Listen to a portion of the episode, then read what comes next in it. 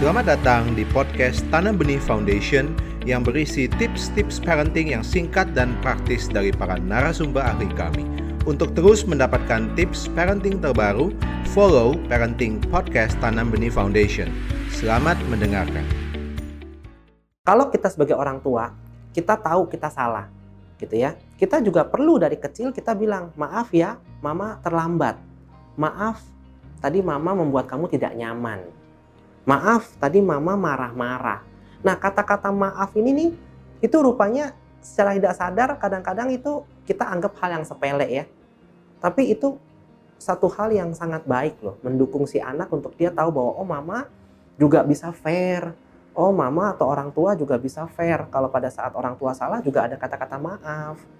Nggak harus saya sebagai anak yang selalu harus salah. Tidak harus selalu saya yang minta maaf. Tidak selalu papa yang benar. Nah ini yang kita perlu kembangkan. Dan pada saat dia sudah punya pengalaman bahwa oh kalau disakiti itu orang yang menyakiti saya tuh minta maaf loh. Nah pada saat mereka dewasa nanti mereka tidak akan mudah tersakiti, tidak akan mudah terluka. Karena pada saat ada orang yang melakukan hal tidak nyaman, mungkin dia akan mengingat, oh waktu saya kecil, toh problem solve kok. Toh papa mama juga say sorry. Jadi akhirnya dia akan lebih menyikapi hal-hal yang terjadi di lingkungan dia dengan lebih baik. Beda dengan anak waktu dari kecil, dia tahu banget bahwa papa mamanya yang salah, tapi papa mamanya tetap gengsi. Nggak ada kata sorry, tidak ada kata maaf keluar gitu ya.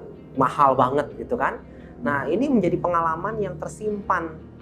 Kemudian pada saat mereka sudah dewasa, pada saat ada orang yang menyakiti mereka, pada saat ada orang yang uh, membuat mereka tidak nyaman, mereka akan cenderung langsung agresif, mereka akan cenderung langsung menyerang.